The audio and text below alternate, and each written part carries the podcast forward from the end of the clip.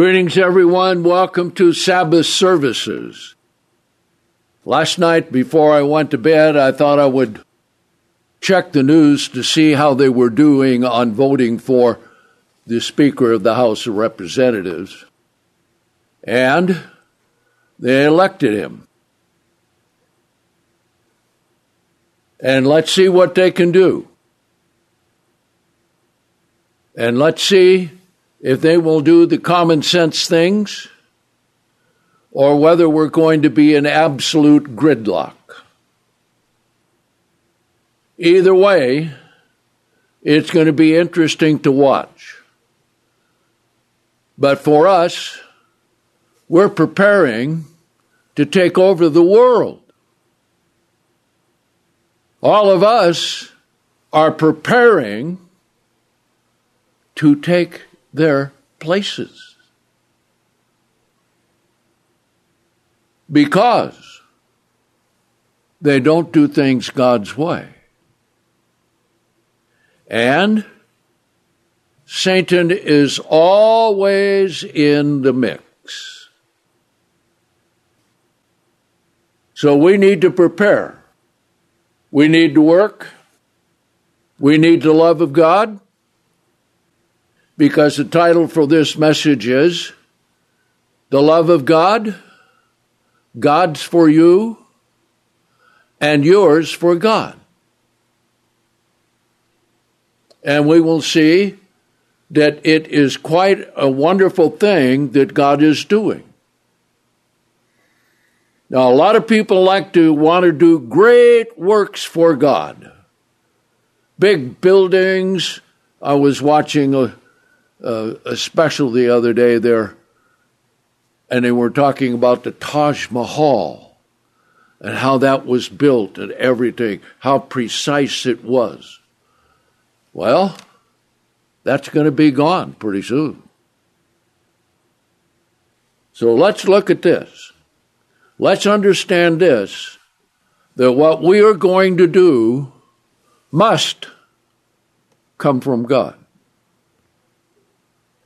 with His Spirit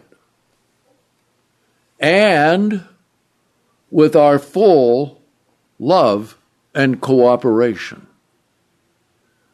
So let's come here to Isaiah 66 and look how people want to do great things for God. I remember when they were going to build the auditorium in Pasadena, was, they tried to make it after the, temple of God. Well, it didn't turn out to be that way at all. Okay? Now, here, Isaiah 66 and verse 1 Thus says the Lord, The heaven is my throne, and the earth is my footstool. Okay? Where, then? How's it going to be? Is the house that you will build for me. And where is the place of my footstool, or my rest, rather? For all these things my hand has made. So he's telling them, everything you want to do for me, I have already made. So what are you going to do for God, who is God, that created the heavens and the earth and all that there is in it. How big and important is any man? Well, we will see. For all these things my hand is made, and these things came to be, says the Lord. But to this one will I look.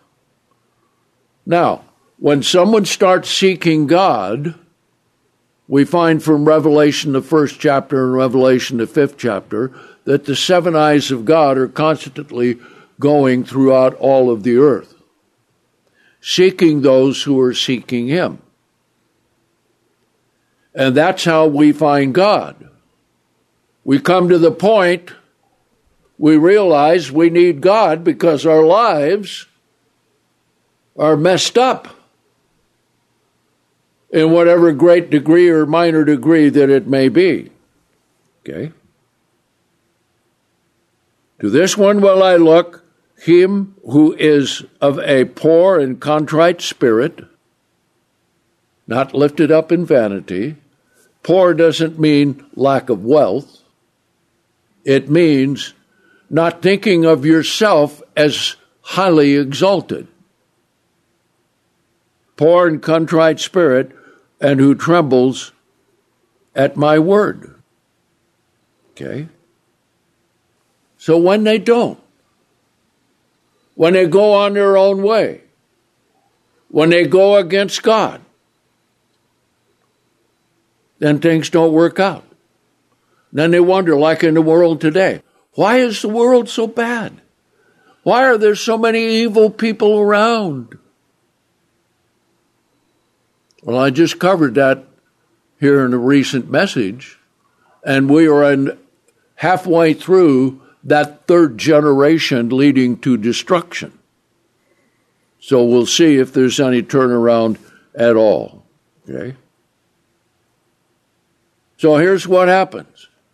And look what happened to the temple that God had Solomon build, and he gave the plans to David, his father, to give to him to build it.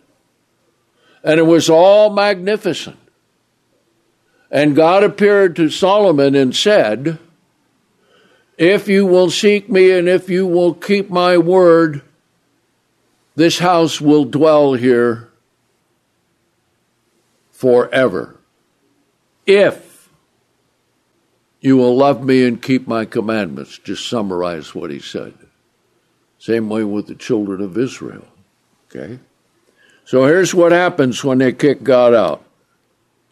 He who kills an ox as if he killed a man, he who sacrifices a lamb as if he broke a dog's neck, he who offers a grain offering as if he offered swine's blood, and he who burns incense as if he blessed an idol. Yea, they have chosen their own ways. That is the key. See, when we come to God, we're telling God, Lord, we don't know how to live our lives. We've just messed them all up. And then you come to repentance. We'll talk about that in a little bit, okay? They have chosen their own ways, and their soul delights in their abominations. I will also choose their delusions. Okay? So God gives back to those who disregard Him. And God gives back to those who love him, fear his name, and keep his commandments. And what is the ultimate that he's going to give us? Eternal life. So you see, the stakes are really high. I will also choose their delusions, I will bring their fears upon them, because when I called, and the call is going out, and has been going out since the time of Christ. No one answered. See, so that's what it has to be for us. We have to answer the call of God. We'll see that in a little bit. And when I spoke, they did not hear. And how do we know what God speaks?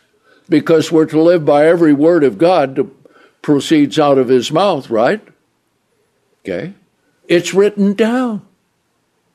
So, in this age, at this time that we are living in, no one has any excuse. Because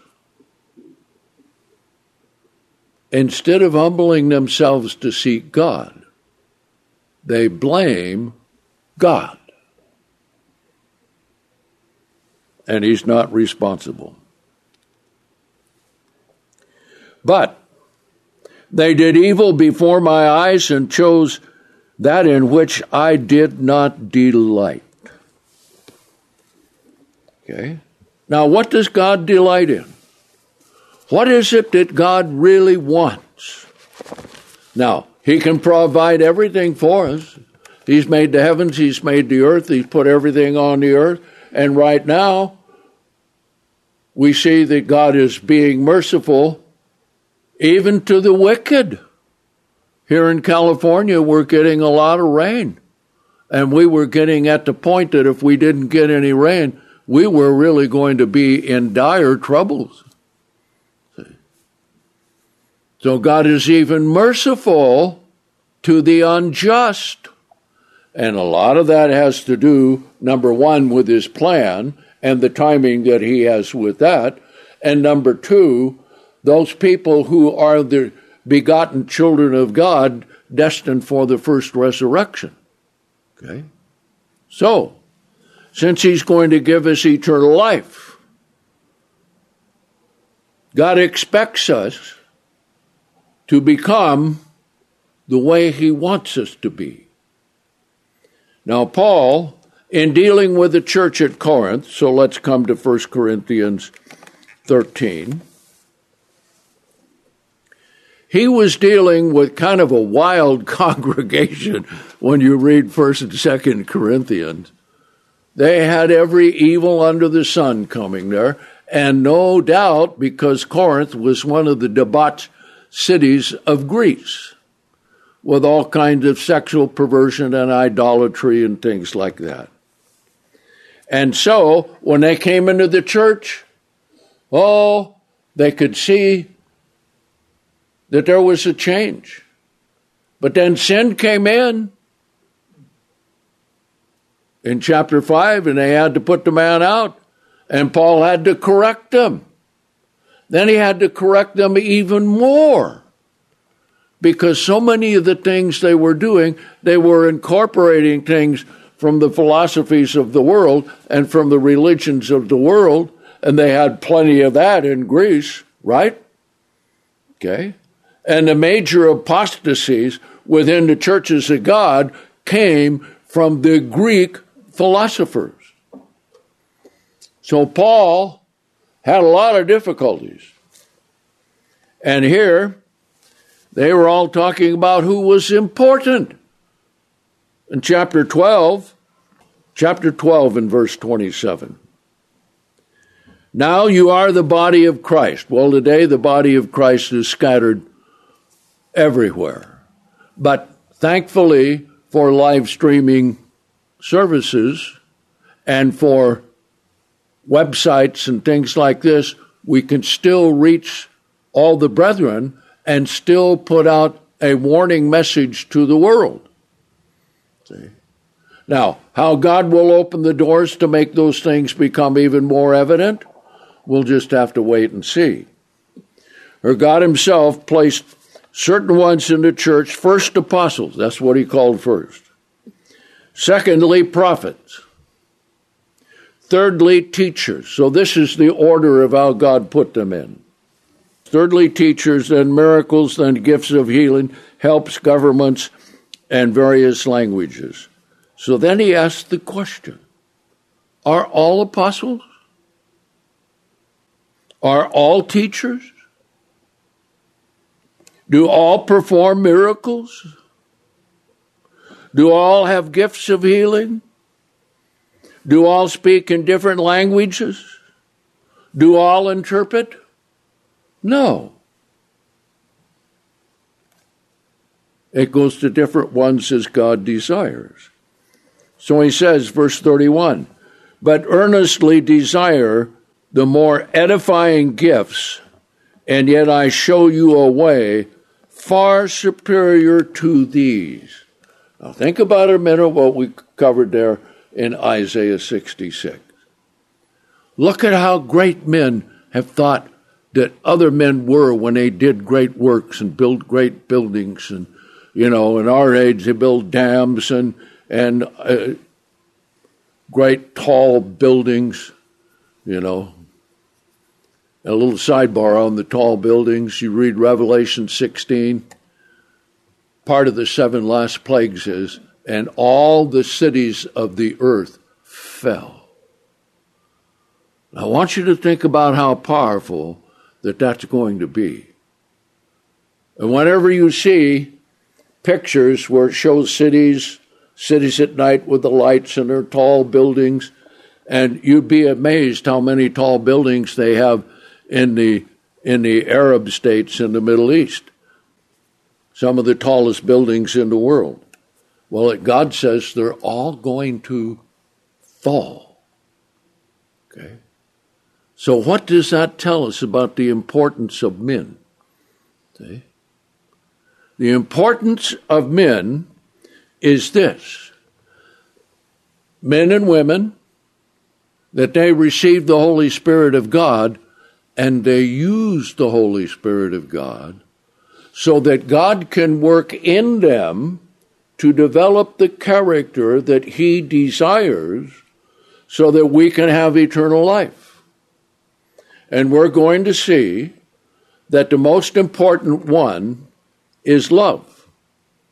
And how does that work in our lives? And how does that work toward others? And Paul explains it here in this very short chapter, 1 Corinthians 13. Verse 1 If I speak with the tongues of men and angels. Now, think how important people would look upon someone who's talking in angel language. You know, oh, did you meet this man? He can talk in angel language and talk to angels. Oh, he must be special but do not have love, I have become a sounding brass or a clanging cymbal. Or you could put it this way one of the worst things that is annoying is taking chalk and going backwards on a chalkboard and you get that screeching noise. You all know what that is, okay? So that might be equal to this. If I have the gift of prophecy, and everyone wants to know what's going to happen in prophecy, when it's going to happen, what's going to be done, see? And every time we think we're right at the cusp of things taking place, boom. Things change, and there's more time. So think about all of the false prophecies, even within the churches of God, down through time, which have never taken place. Remember? One of the most famous booklets that was sent out, sent out more than any other booklet. 1975 in prophecy. Remember that one? That's when Jesus was to return. And based on that, the church was going to flee to a place of safety in 1972. But it never happened. See? And then other one said, well, it's going to be 88 and 89, 97, 98, 2007. And here, there are some that were in the teens of the 2000s, and here we are, 2023. And we don't know how much time we have. And so we need to be busy about developing the character of God rather than trying to watch the prophecies and know every little detail. Now, God has given us understanding to a certain point. That's fine. Okay? But that doesn't mean we know everything. The gift of prophecies and understand all mysteries and all knowledge. Be the smartest person in the world. And if I have all faith so as to remove mountains, but do not have love, I'm nothing. Nada. Zero. I'm nothing. Okay?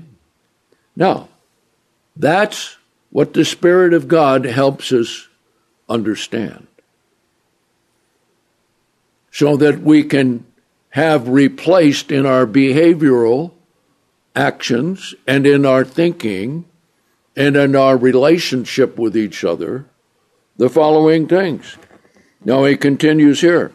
And if I give away all my goods and I deliver my body to be burned, that, that I may be burned, and do not have love, I have gained nothing. Love is patient. Okay? Now, here are all the characteristics, which are what? Things that come from the Spirit of God. Love is patient and is kind. Love envies not. Now, as I read these things, think about yourself. Think about what you think. Think about how you act. Think about how you are toward brethren. Think about how you are toward people in the world. Okay? Love does not brag about himself. Boy, and how many times, okay? Look at all of the sports figures. They brag on themselves, I this, I that, I the other thing. Okay? Well, I think the incident last week on uh, Monday Night Football, where that one young player almost died, and everybody could see, yay, life is temporary. Does not brag upon itself, is not puffed up. See? We don't say, oh, this person, that person, that person, the other one, and build them up. See? Because remember, whatever we have comes from God. Love does not behave itself disgracefully, does not seek its own things, no plans to work out what you want. See? Now, this happens all the time in the world, right? Yes. Is not easily provoked. Now that's a good one to work on, right? Thinks no evil. Now there's one we all have to continually work on, right? And especially in this world when it pours through our homes via the television or our farts, our, our, our, our smartphones. Okay? Does not rejoice in iniquity, but rejoices in truth. Now, a little sidebar on truth. Truth must be verified with truth. Compare truth with truth and let the scriptures interpret themselves. That's how we keep from coming up with false doctrines. Okay? Love bears all things. Now that means whatever you're going through, the love of God to you and your love to God will see you through it. Bears all things. Believes all things. Now, and likewise with brethren, we need to believe each other and none of us have any agendas of anything that represents what we think or our pet doctrines that we think are greater than what God reveals to us. See? Because that's what gets people in trouble. There are still people out there who are following that elder in the in one of the churches of God that says he and his wife are the two witnesses. See? You need to have the truth. Okay? Love never fails. Never fails. It will always work. One caveat sometimes it takes quite a while, but it always works. Okay? Whether there be prophecies, they shall cease. Whether there be languages, they shall cease. Whether there be knowledge, it shall vanish away. For we know in part and we prophesy in part. And that's true today. Okay? Now look at the events that are taking place. Here, the last couple years, everybody's been excited. Boy, we're getting closer and closer, closer to the end. All right? Let's see how all of that works out because there may be a whole lot more to go to happen before we get to the real end. See? And remember, the one that represents the beast power, the man, the whole world's going to worship him. He's going to be like Messiah in the flesh. Do we see anyone on earth that has that capacity today? No. Well, that tells us there's more time than we've been thinking. And whatever time God gives us, we need to use that time to grow in grace and knowledge and overcome. Verse 10 But when that which is perfect has come, and that is Christ, and the fulfillment of all the prophecies, then that which is in part shall be set aside. When I was a child, I spoke as a child, I understood as a child, I reasoned as a child. And sometimes adults haven't gotten out of that yet. So that may be a good thing to work on. Okay? But when I became a man, I set aside the things of a child. For now we see through a glass darkly.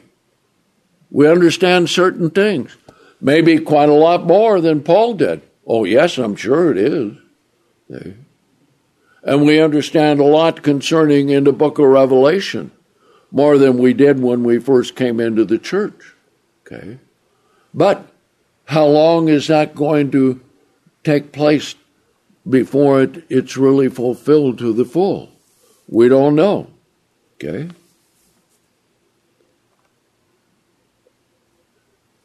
But then, that is at the resurrection, we shall see face to face.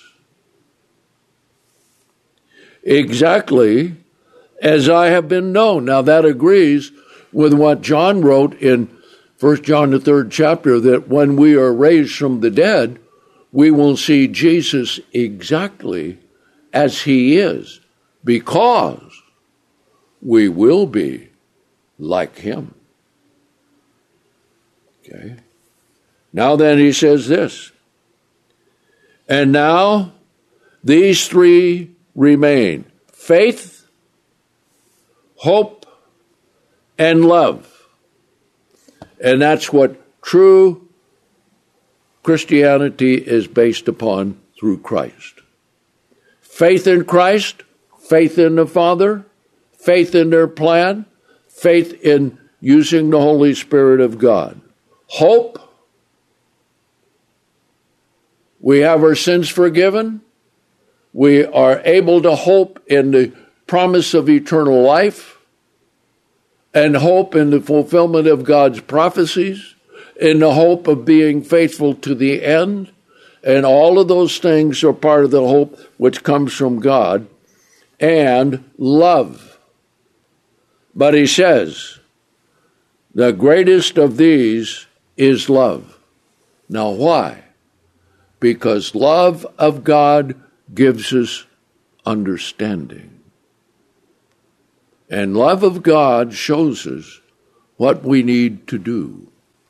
So I want to pick up where we left off last week, and let's come to the Gospel of John, chapter 14 again. See, because everything that we just read about there in 1 Corinthians 13, in John 14, with the Spirit of God, it tells us the power that comes from God that gives us the ability to do those things. See? And the ultimate of everything that there is with God, and the ultimate of everything that comes from God, is the love of God to us and our love back to God. Okay. Here, John 14, we read this last week. And then we'll look at some things in John 15 about the love of God. All right? John 14. Here's the key important thing where we left off last time. Verse 23, John 14. If anyone loves me, he will keep my word. And my Father will love him. See, because love comes from God.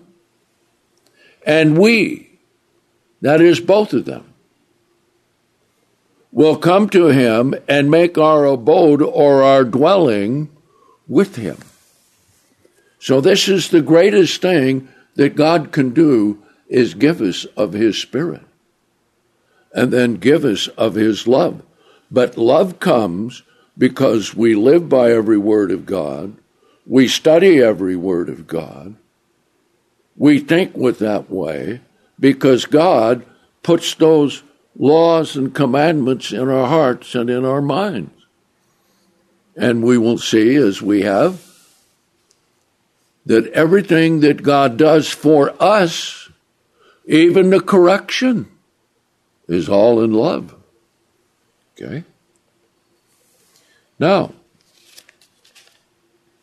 let's come to John 15 because there's some important things for us to do here. John 15 and verse 1. I am the true vine, and my Father is the husbandman. Okay? Now, what he's going to show is this through the Spirit of God, with the Father and Christ dwelling in us, we have direct connection with God the Father. Okay? And as we will see in Ephesians 2, we'll review that in a, in a little bit, that we have direct access to God the Father in heaven above. Now that's something. And think about that for a minute. Think about the model prayer that Jesus gave.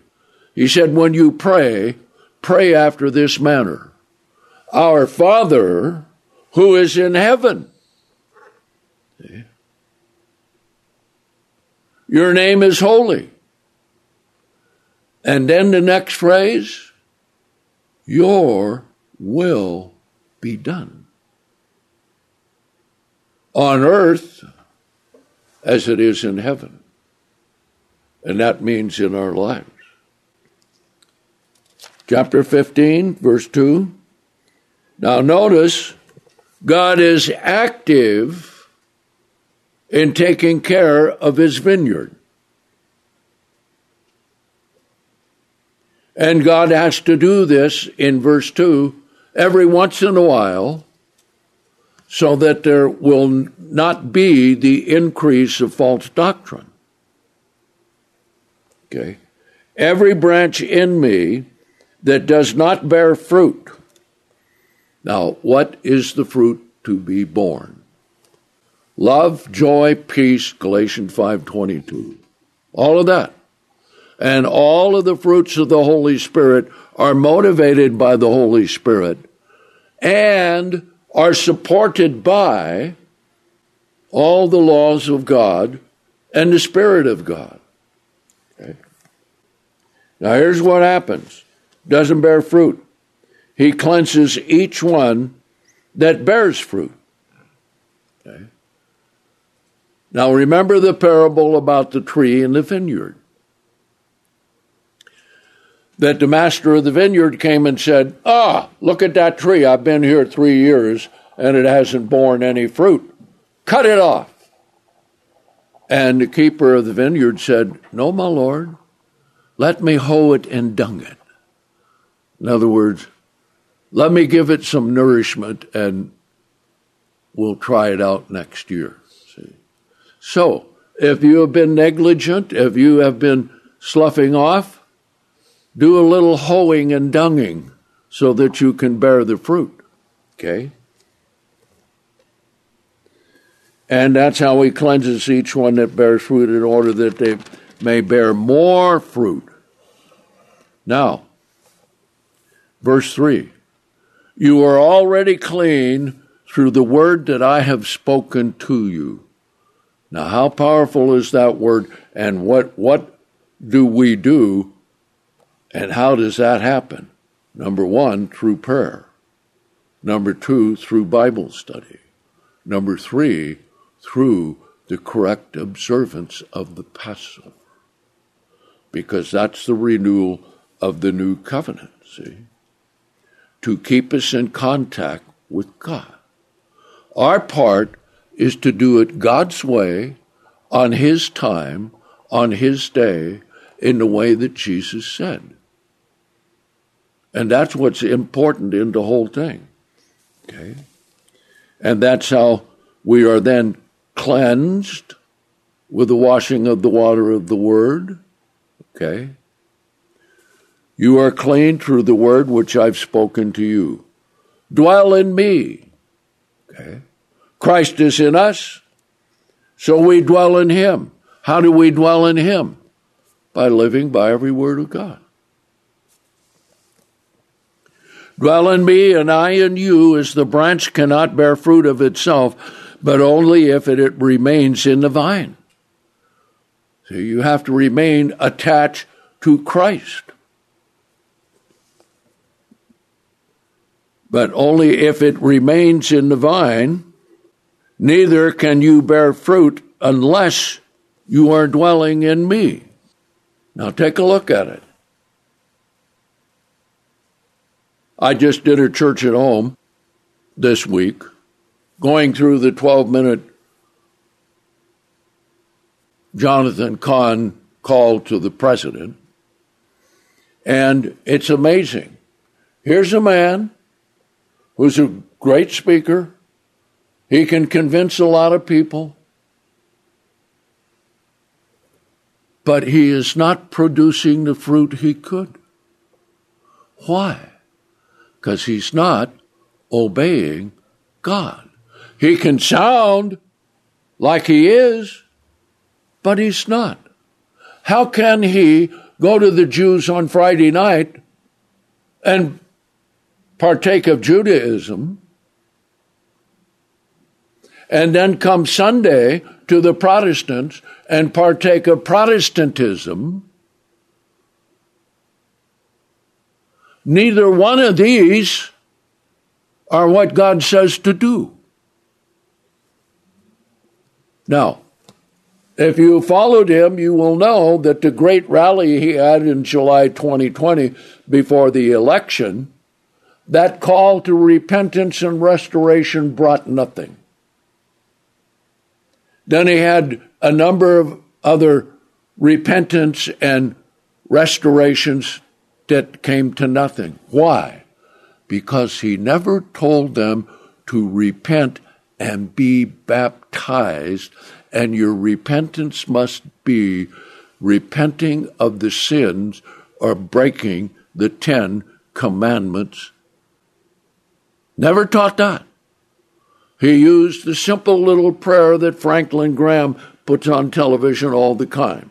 Okay? So, unless we are connected to God and Christ, we cannot bear or produce the fruit spiritually that God wants. Okay? Now notice, notice how this ties in with 1 Corinthians 13 about not exalting the self. Okay? I am the vine and you are the branches. The branches never tell the vine what to do, right? Never. The one who is dwelling in me and I in him bears much fruit. What kind of fruit do you have? You have personal fruit. You're love and obedience and faith to God. Okay? Then you have fruit and it extends out to other people and to the brethren to love the brethren. We'll see that in a little bit. Okay? Then you have the fruit of being the example to people even in the world. The ministry has to have the fruit of preaching the truth and nothing but the truth and verifying all of that with the Word of God.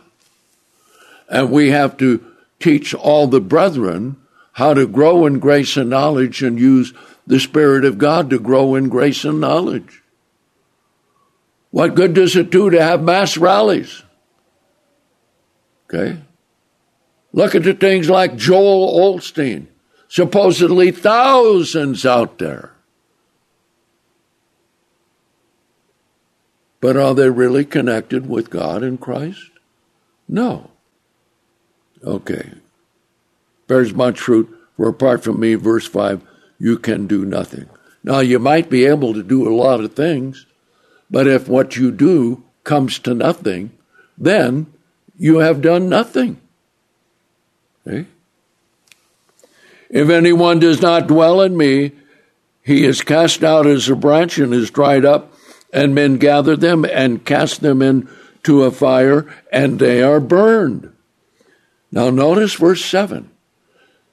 Now, notice this word, if, all the way through John 14, 15, and 16. And then the other things that we cover. Wherever there is the word if. And remember what God told Solomon? He said, if. And they didn't do it. So he removed it. If you dwell in me and my words dwell in you. Okay? Now, does that not express to us the importance of study? And think about Hebrews 10:16 that God is writing in our hearts and inscribing in our minds his laws and his commandments. And we use these as the basis of our thinking. If you dwell in me and my words dwell in you, you shall ask whatever you desire, and it shall come to pass for you that is answered prayer. Now, answered prayer doesn't come instantly, except in a few cases. It takes time. You ask God to help me grow in grace and knowledge. And God answers that prayer if you study and pray. And if when you get up on your knees, then you are living God's way. And if you are thinking with the Word of God, you see how all of that ties together? Okay? All of that works together. Okay? Shall come to pass for you. Now notice verse 8. In this is my Father glorified that you bear much fruit. So shall you be my disciples. Now, here's the key to the whole thing, right here. Okay? Verse 9 As the Father has loved me, I also have loved you. Live in my love. Okay? And remember, Jesus to become the perfect sacrifice for the sins of the world, all of mankind, past, present, and future, gave up, emptied himself to become a pinpoint of life to be begotten in the womb of the Virgin Mary and be born and live a perfect life and die is that sacrifice through crucifixion. Okay? That's what he did. As the Father have loved me, verse 9, I have loved you, live in my love. If you keep my commandments, now there he defines it. And exactly as John wrote in the first epistle of John. Live in my love or keep my commandments, you shall live in my love. Tie those three phrases together just as I have kept my Father's commandments and live in his love. That's what it has to be for us. And as we saw in 1 Corinthians 13, love is the greatest of all. Faith and hope comes from God as well. So the three come together. And with the Spirit of God and with the Word of God, this is how we are to live, and especially in these dangerous days that we're experiencing today. Let's go ahead and take a break, and we'll be back in 20.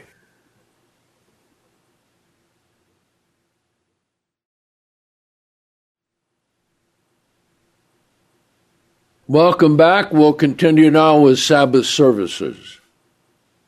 Now, before we continue in John 15, I want to make this announcement. For the next two, maybe three Sabbaths, I'll devote that to answering any questions that you have. So go ahead and email them in or write them in and I will take each one as they come. And we did this once before, and everyone thought we should do it again. So now will be an opportune time for us to do that again. So, whatever questions you have, but I will start out next week with a thorough study of the Gospel of John, chapter 3. So, any questions you have concerning chapter 3, go ahead and bring them up, and we'll cover them beginning next Sabbath. Now let's come to John 15 again, and we ended up with verse 10. Okay, but let's read that again. Now notice what this really tells us. And here again, we have the word if. So it's conditional. If you keep my commandments, you shall live in my love. Now, I wonder how the Protestants completely ignore that. How can that be? Just as I have kept my Father's commandments and live in His love. Did Jesus break any of the Ten Commandments? No. Did He say they were done away? No. He said, Till heaven and earth pass away, not one jot or tittle will be removed from the law or the prophets. Okay? No. So here it is here. Now we have God's Spirit to be able to do this. And that's what's the important thing. Now notice what else. Verse 11.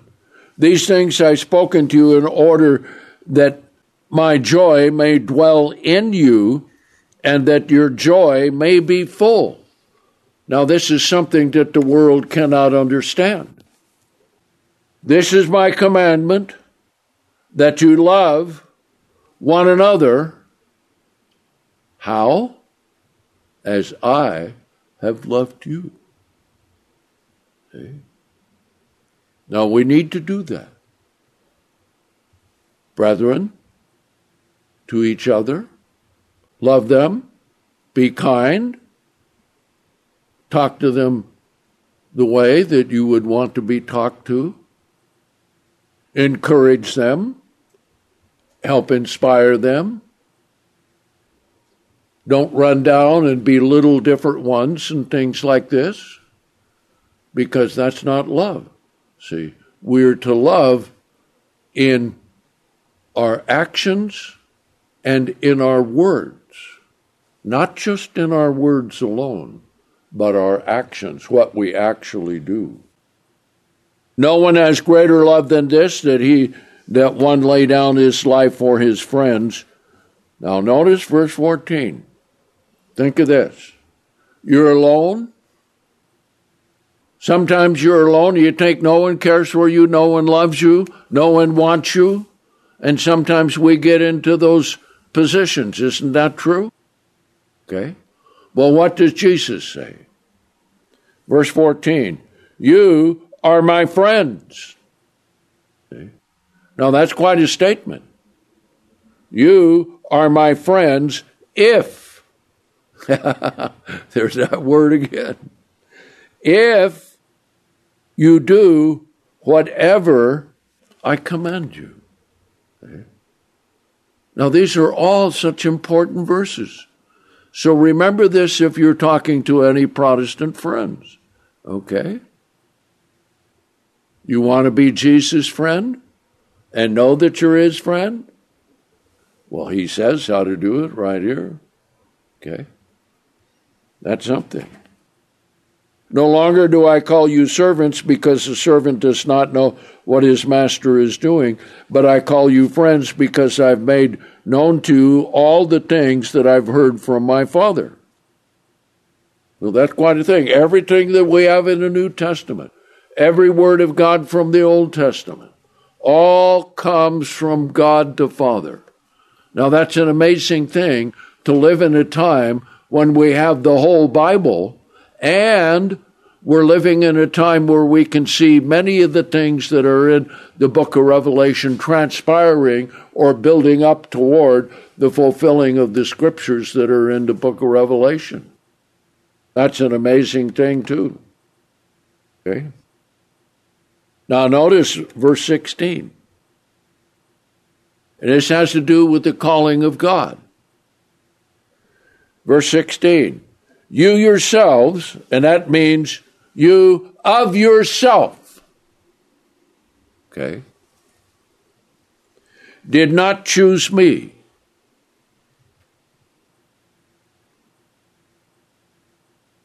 That's quite a statement. Think about that now. Notice what else he says. But I have personally chosen you.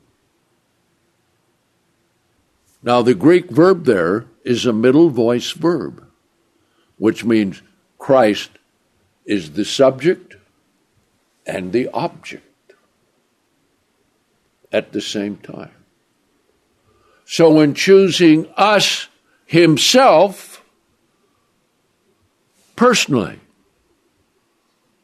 personally involved in our lives, and this is what we need to understand.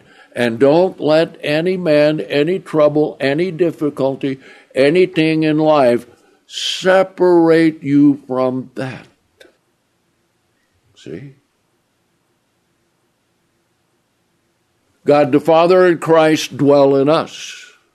God the Father works in us to produce the fruit. Christ in us helps us to keep his commandments and love him and love God the Father and love each other. That's how it's all together in a whole package. You yourselves did not choose me, but I have personally chosen you and ordained you that you should go forth and bear fruit, and that your fruit should remain so that whatever you shall ask in the Father in my name, he may give you. Okay? Now that's something, see. Now, lots of times we need to go over these things in depth so that we understand how we're to love each other and love the brethren and love God.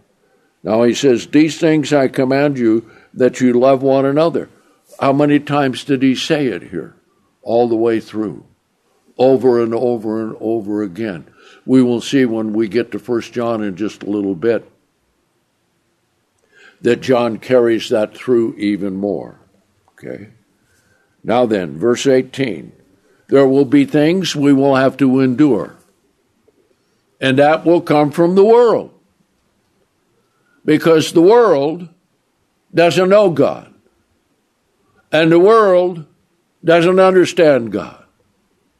And the establishment Christianity of this world is like a glass that's 25% full because they're missing the things that connect them to God. Okay? If the world hates you, know that it hated me before it hated you. If you were of the world, the world would love its own. However, because you are not of the world, and that's what Jesus said again in John 17. We are not of the world, the way that the world does. See? With the Spirit of God, with the Word of God, with the love of God, with the hope of God, with the faith of God, all of these things together amount to how we are converted and grow and change and overcome and develop the godly character that we need so that when Christ returns, we will rule the world. See? Now we'll have full power to do whatever is necessary. But we need to teach all the people to come to God, to repent of their sins. All of us will be involved in that. And Christ will be here, and the full power of the kingdom of God on earth will be here. So that's going to be quite a time, so keep that in mind. That's the whole purpose of why Christ came. He says, However, because you are not of the world, but I have personally chosen you out of the world, the world hates you for this. Now we'll find that come up from time to time. You can meet some of the some people in the world who ever so nice, but they find out that you keep the commandments and you keep the Sabbath and you live by every word of God. Bang! See? There you see that you're an enemy of theirs. Now, let's come to First John. All right? First John, and where we left off before was that our true fellowship is with God the Father and Jesus Christ. And that's why and how we maintain it with prayer and study. Let's come to chapter 1 and we'll finish off a couple of verses here to put it all together. Okay? Beginning in verse 3, 1 John, the first chapter.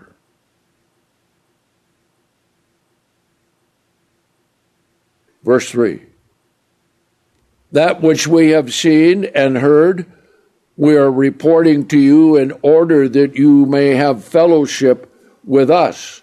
For the fellowship, now, that is the main fellowship. Now, we have fellowship with each other when the brethren get together, and that's great, and that's marvelous.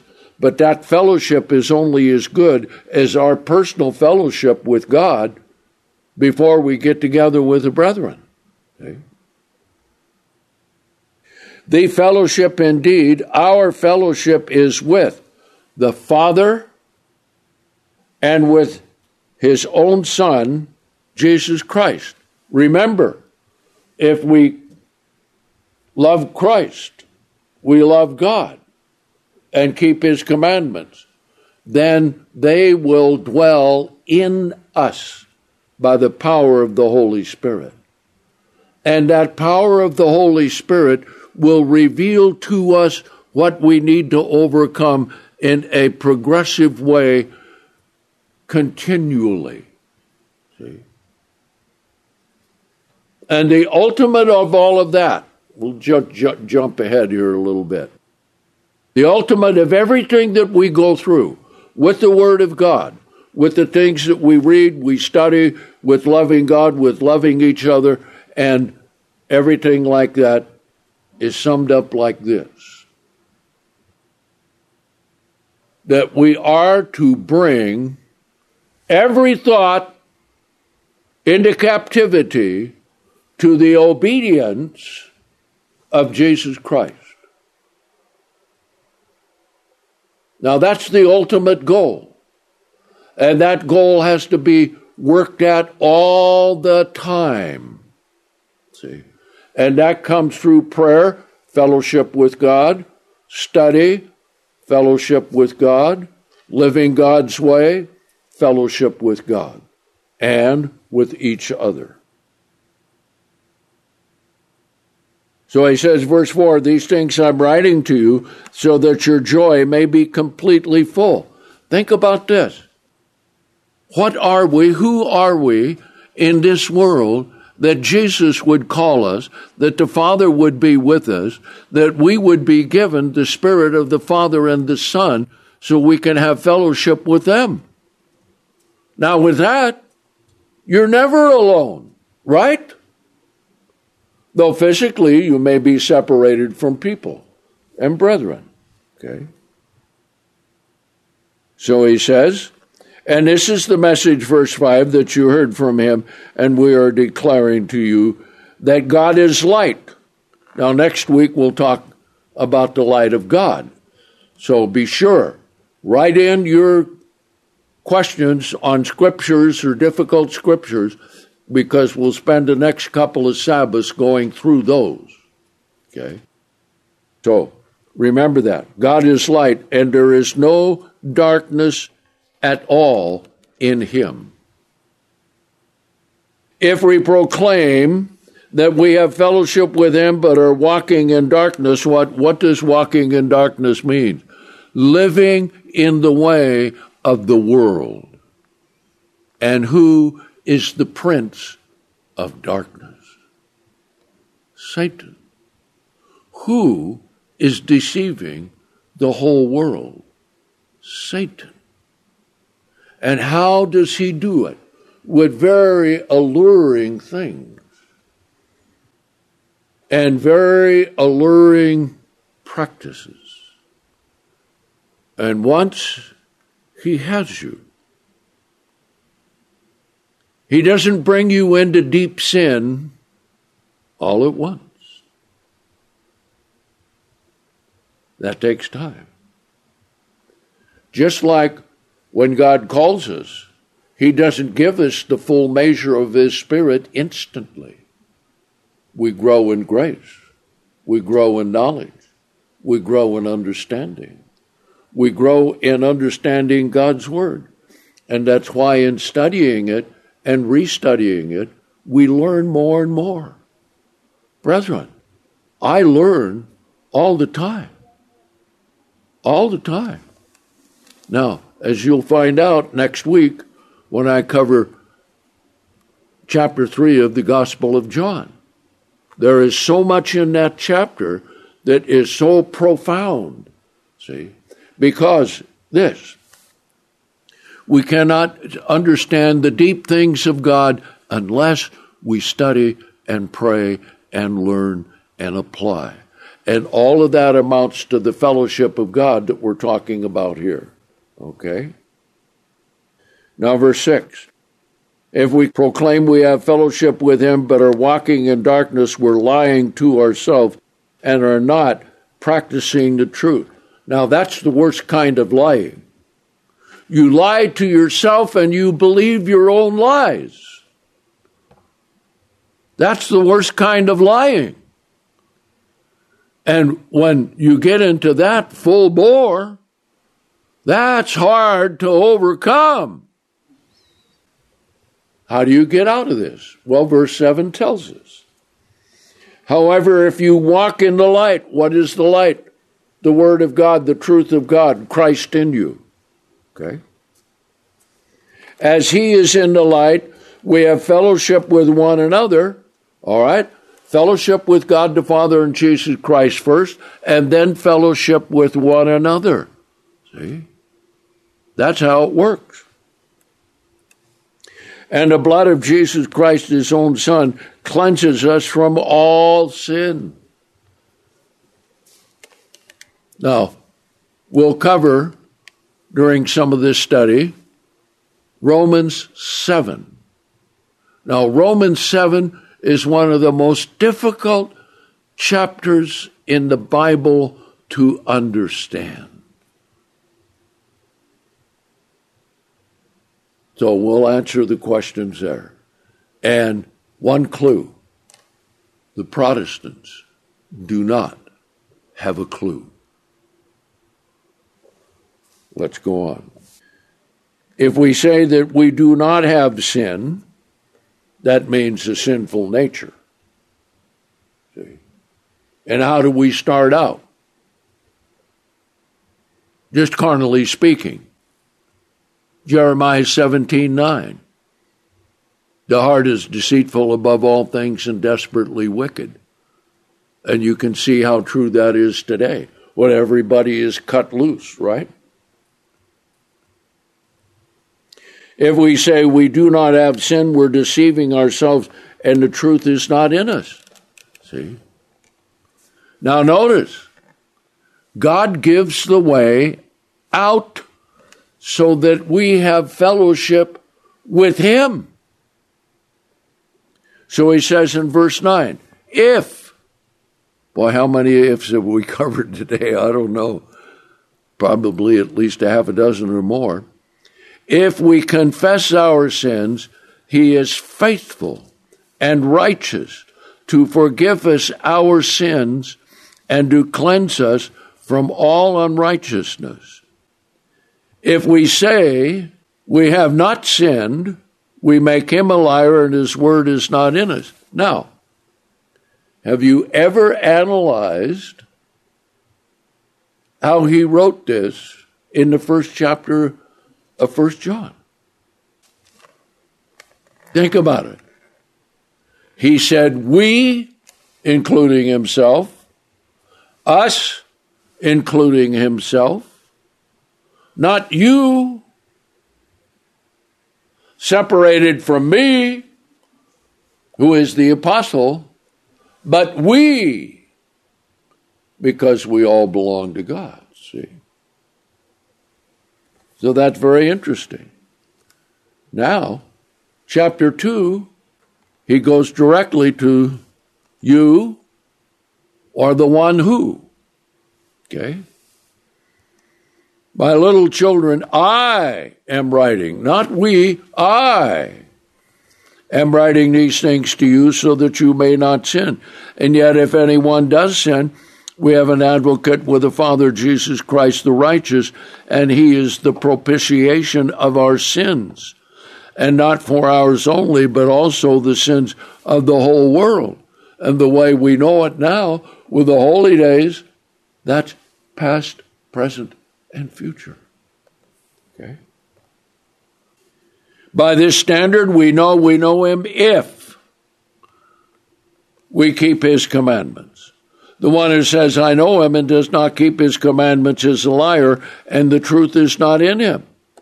Now tie that in with what we read back there in John 14 and 15 about loving God and commandment keeping. See, they go hand in hand. On the other hand, is if anyone is keeping his word. Isn't that what Jesus said? If you keep my word, yes. Truly, in this one, the love of God is being perfected. It's not something that comes all at once. We have to learn and understand our own nature in dealing with other people and learn and understand the nature of people in dealing with us and how we need to yield to God so that we can truly love each other. Okay? So he says, if anyone is keeping his word truly in this one, the love of God is being perfected. A process through our lifetime. And by this means, we know we are in Him. Okay. Now, notice how important that this is as a way of life.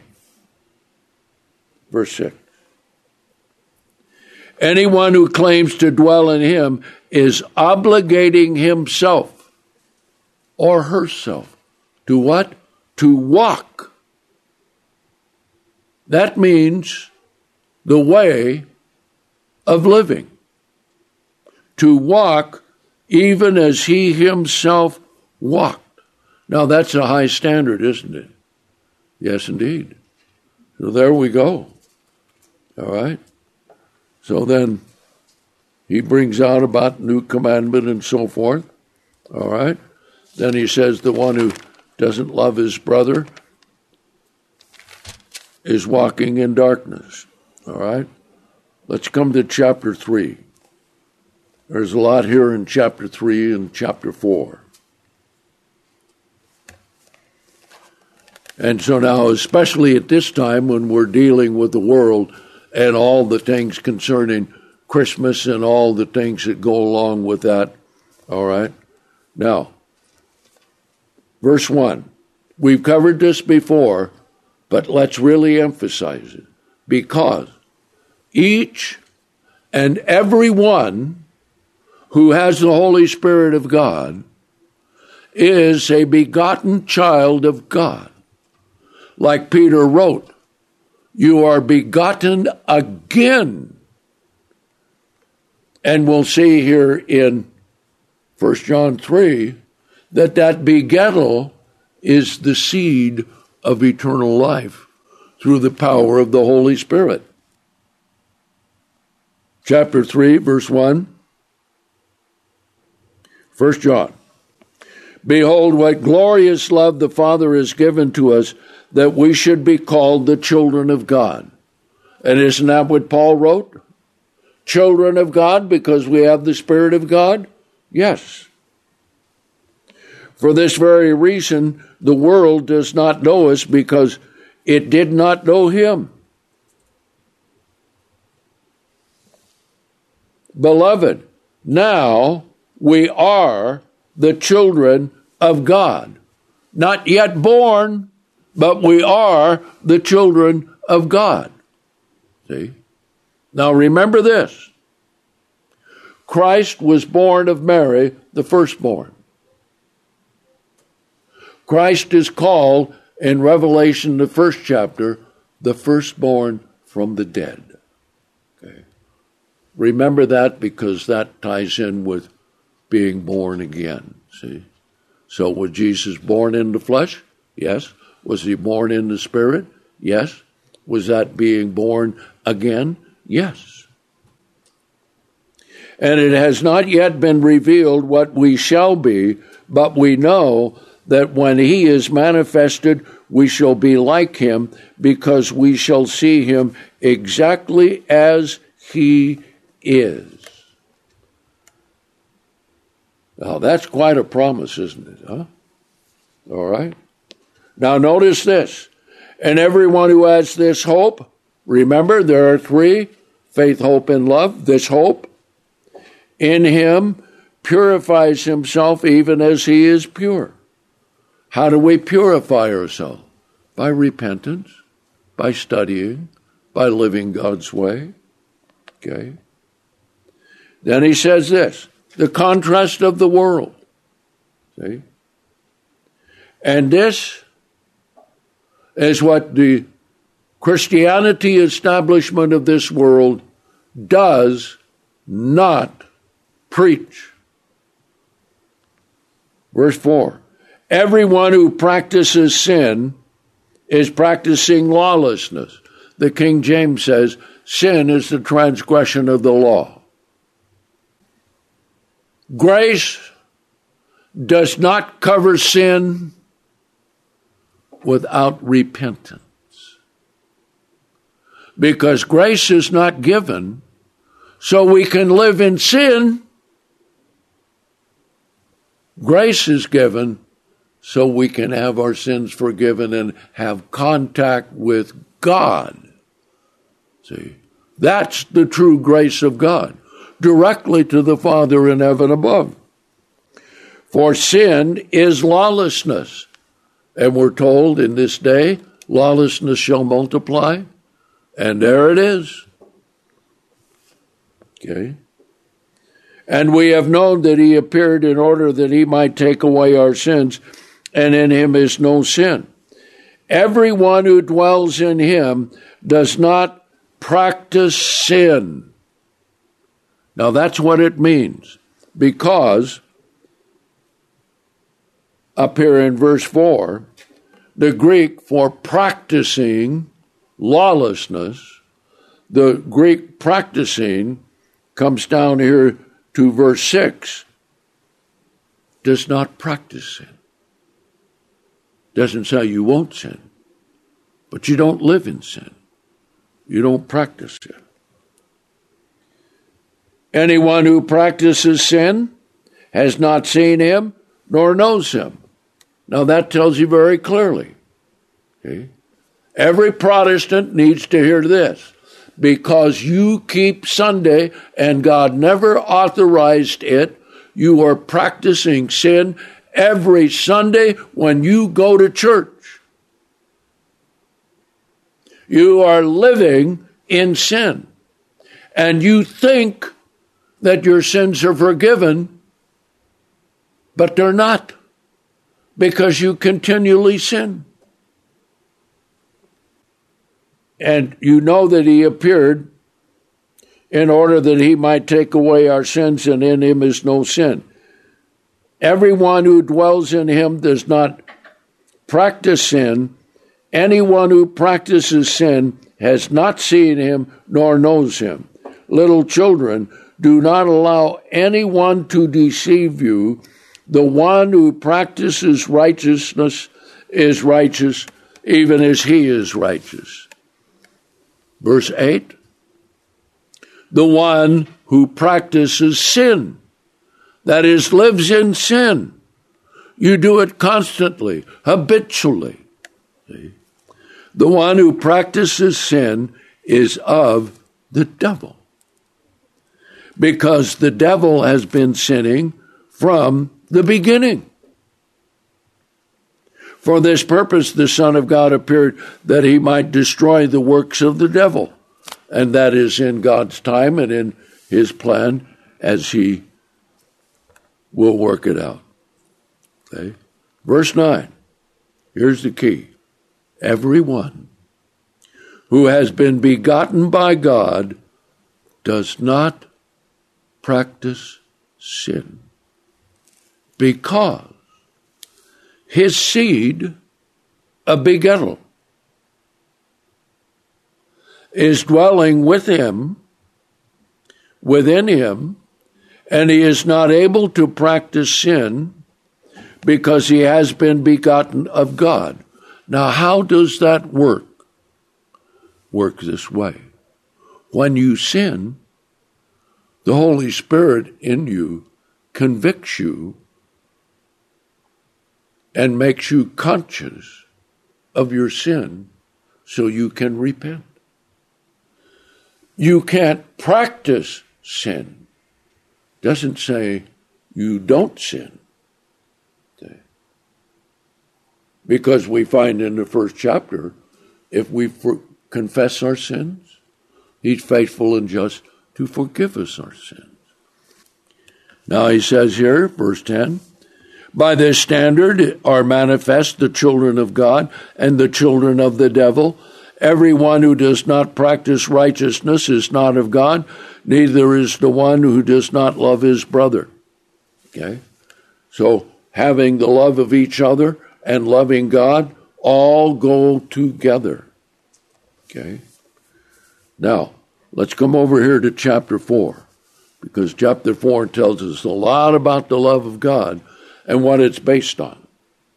Chapter 4, verse 4, after he says, Don't believe every spirit. You are of God, little children, and overcome them, because greater is he who is in you than the one who is in the world, and not Satan, the devil, and his agents. They are of the world. Because of this, they speak of the world, and the world listens to them. We're of God. The one who knows God listens to us.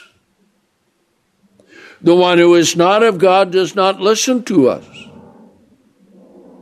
By this means, we know the spirit of the truth and the spirit of deception. And that spirit of deception comes from Satan, the devil. Now hold your place here and come to Ephesians, the second chapter. Okay? Because this becomes very important. Verse 1. Here's how we are when God begins dealing with us. Remember, Jesus said, I have personally chosen you. And all of us who elders who are elders, we need to understand this. The brethren are the property of God. And we have the responsibility to teach them the way of God, the will of God, the truth of God, to grow in grace and knowledge. See? That's why God hates a hierarchy, because that destroys all of that. So here's how we were in the world. Verse 1, Ephesians 2. Now you were dead in trespasses and sins in which you walked in times past according to the course of this world, according to the prince of the power of the air, the spirit that now is working within the children of disobedience. See? That is the spirit of deception.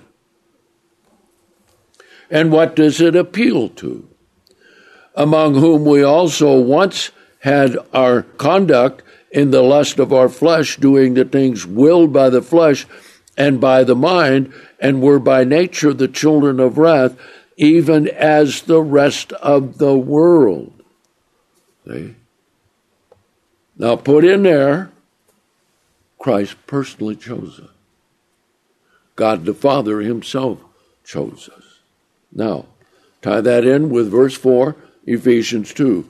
But God, who is rich in mercy, because of his great love, great love, which he has loved us. Think about that. To apply the very sacrifice of Christ to you personally. Okay?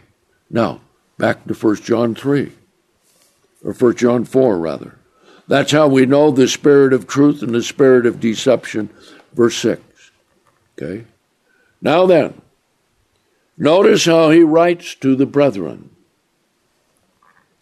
Beloved, we should love one another because love is from God, and everyone who has been begotten by God knows God.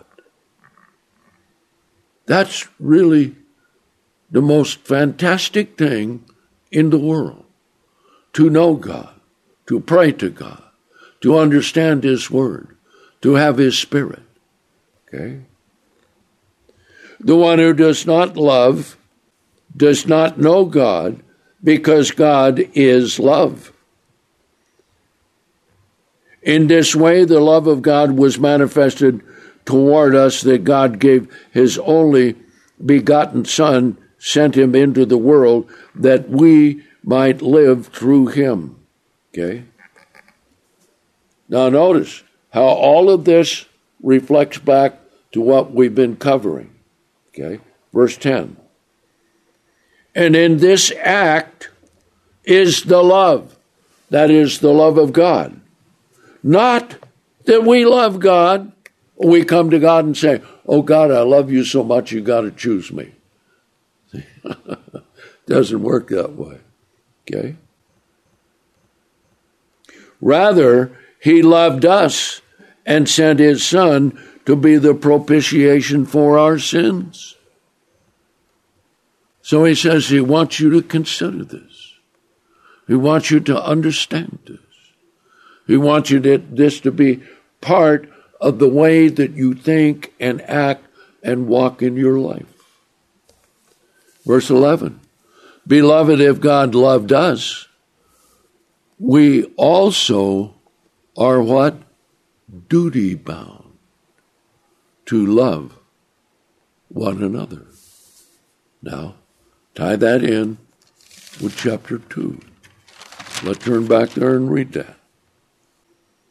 Verse 6. 1 John 2 and verse 6. Anyone who claims to dwell in him is obligating himself, which is the same as duty bound. Obligating himself also to walk even as he himself walked. See? That's quite a thing. Verse 11, chapter 4. Beloved, if God so loved us, we are duty bound to love one another. No one has seen God at any time, yet if we love one another, God dwells in us, and his own love is perfected in us. See? Love is being perfected. We don't have perfect love yet, but we will. See? It's being perfected. Verse 13 By this standard we know that we're dwelling in Him, and He is dwelling in us because of His Spirit, which He has given to us. And we have seen for ourselves and bear witness that the Father sent the Son as the Savior of the world. Okay? Whoever confesses that Jesus is the Son of God, God dwells in him and he in him. Okay? Now that's the way it needs to be. Now, verse 16. And we have known and have believed the love that God has toward us. God is love. And the one who dwells in love is dwelling in God and God in him. And God wants that as a daily working relationship with His Spirit through prayer, through study, through understanding the Word of God, and realizing how we need to live, and understanding how the world is, and seeing how we need to help those people that God will call out of the world because He will. And we need to be prepared for when that time comes. Verse 17 By the spiritual indwelling, the love of God is perfected within us. And that means is being perfected. And perfection takes time. Perfection takes repetition. Perfection takes the Spirit of God and the love of God and the commandments of God and everything about God that He has for us, see? Perfected within us so that we may have confidence in the day of judgment because even as He is, so also are we in this world. There is no fear in the love of God. Rather, perfect love Cast out fear because fear has torment. And the one who fears has not been made perfect in the love of God. Okay? We love him because he loved us first. Okay? Now, then, there's a final warning.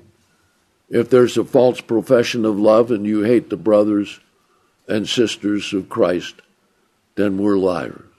See? So this is what we need in the world that we're facing today.